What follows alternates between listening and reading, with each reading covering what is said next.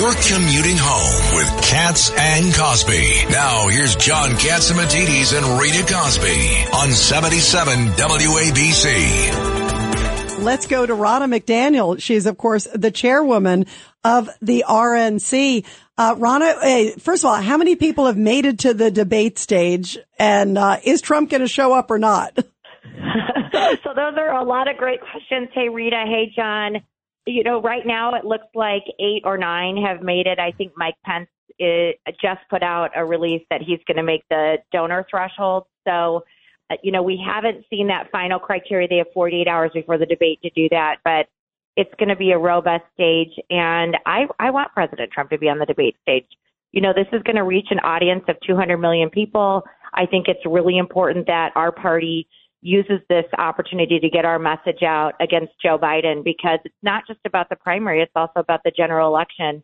And this is our opportunity to contrast what Republicans can do with lowering taxes, with fiscal responsibility, with uh, making sure that our borders secure, with lowering crime, with t- uh, tackling education. These are things that our party stands for, and we need to take this opportunity in these debates to contrast us with the failures of Joe Biden. Yeah, I agree. Uh, and I, I always love the debates. You feel like you learn a lot, especially the sort of like the unscripted moments. I think you always see, but no, you mentioned Pence made the, um, the donor threshold. There's other thresholds. Uh, does it look like, um, does it look like he'll fit the other criteria? And what about the pledge? Has anyone agreed, uh, to, to do the famous pledge about supporting whoever the nominee is? Yeah, so it's like a one, two, three punch, right? So the first is they have to get 1% in three national polls. So Pence has absolutely hit that as, as well as others. And then there's also the, the small dollar donations, which is 40,000 unique donations from small dollar donors. We're not going to be competitive if you can't get small dollar donations. So um, there's eight candidates that have reached that as well.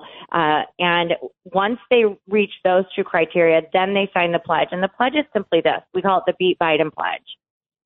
Pledging to support the will of the voters. If, if at the end of the day you've made your case and you fall short and the primary voters have said this is who we choose as our nominee, we should all be pledging that the ultimate goal as a, as a Republican uh, Party nominee is to beat Joe Biden.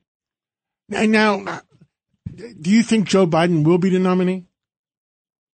Uh, I do. Uh, yeah, I just don't see any. At, First of all, there's a timeline crunch. You know, you're going to have to qualify for these primary ballots in different states, and it's hard in some of these states. And he's changed his whole primary calendar uh, to make South Carolina the first state so that he doesn't have any competition. So I do think he's going to be the nominee uh, right now, and uh, certainly we're we're pleased to run against Joe Biden and his failure of a record. We're not glad for the American people, but we're glad to contrast what the Republicans have done and what we can do for our country versus him. Do you think he'll know he's the nominee? well, that's a different question, Rita. That's a totally different question. Vito Fossella, you got a question? Yeah, just a Ronna. quick question. You've been traveling the country. What's on people's minds as you, you know, from county to county across the country? What are people saying on the issues and the and the election itself?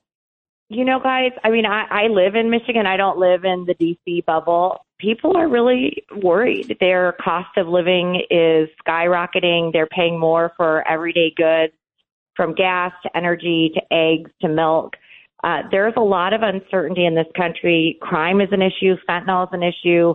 Uh, people feel a lot of um, anxiety about the state of our country. And what I hear from voters all the time is we have to win.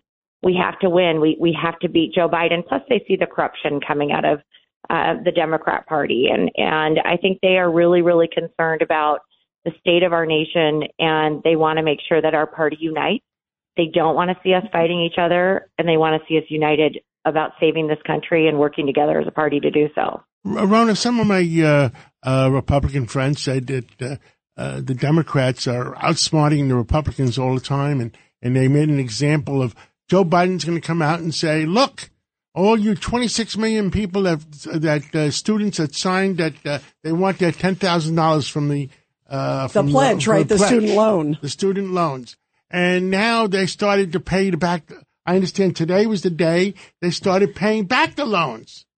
So, how much hard feelings are there between the abortion issue for students and voting age uh, people and uh, paying back the loans because they are pointing their fingers.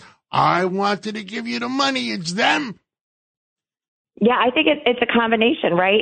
Yeah, they want they want loans paid, but they also want jobs that they can get after college, and they don't want to pay so much in taxes. So, listen, I think we have a lot of winning issues to run on. I feel very confident on that. It's just going to be resources and getting on the ground. The RNC's launched a Bank Your Vote initiative. It's going to be really critical that we bank votes early before election day that we don't try and get all our votes on election day. And there's been a huge education on this. President Trump actually just did a video for Bank Your Vote. Go to bankyourvote.com. This is going to be something that on the ground we have to do if we're going to be successful. It's going to come down to five or six battleground states Wisconsin, Arizona, Georgia. We know that those are going to be the battleground states that'll determine the presidency. So, how well do we organize and then how well do we message to those independent voters that are making more and more, making up more and more of the electorate and determining elections. And I, it's uh, Richard Weinberg. Good to talk to you again. What I'm hey, troubled, what I'm troubled by is that if, and I'm a House Democrat, that if you vote for Biden, you're really voting for Harris. And I just yeah. can't imagine that the people of the United States really want to have Kamala Harris as their commander in chief. What do you say to that? I agree. I think there's a lot of Democrats, and I hear this even in my own community saying, yeah, Biden may be the nominee, but Harris is going to end up being the president because they don't see Biden fulfilling a second term if he gets elected. And that is really, really frightening. Nobody wants to be California. She has not shown well as the vice president. And I think there's a lot of anxiety about her and Biden again running together. So there's a lot of good things for Republicans to run on. One of the great messages we have is what Republican governors did during the pandemic. I mean, they have been driving this economic turnaround. That's where the jobs are being created. That's where kids are back in school. That's where economies are doing well. And it's from policies like no income tax or low income tax, uh, keeping economies open, keeping schools open, low regulation, energy independence, open border. Uh, these are the open, uh, closing the border exactly. in Republican states, right?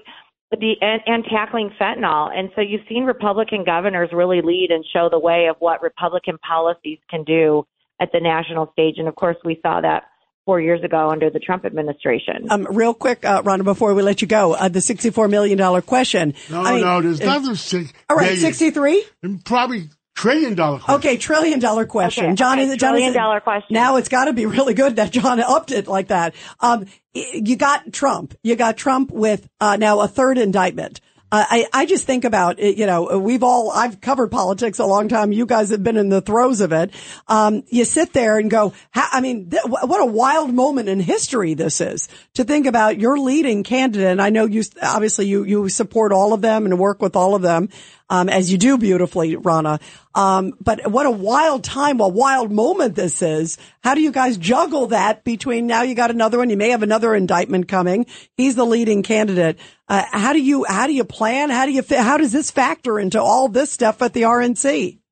Yeah, it's it hasn't been quiet at the RNC. You know, we had two impeachments, we had a pandemic. You know, it, it has been a quiet time during my um, my time at the RNC. I mean, I will say this, Rita and John, I think this is so sad for our country. We have such a divided country, and Republicans really do feel like there's one set of justice for Republicans and different for Democrats. And when you see what happened last week with Hunter Biden walking into court with a sweetheart deal that would have given a, him immunity to future prosecutions that clearly were not being conveyed to the American people, that we're now seeing because we have the House that there were 22 LLCs formed in Biden Inc., that 12 family members from the Biden family received upwards of $10 million in payments from foreign entities. It's really disturbing. And on top of that, this week, we found out that President Biden absolutely lied to the American people and knew about his son's business dealings, and in fact got on 20 different phone calls with business partners of, of, of Hunter Biden.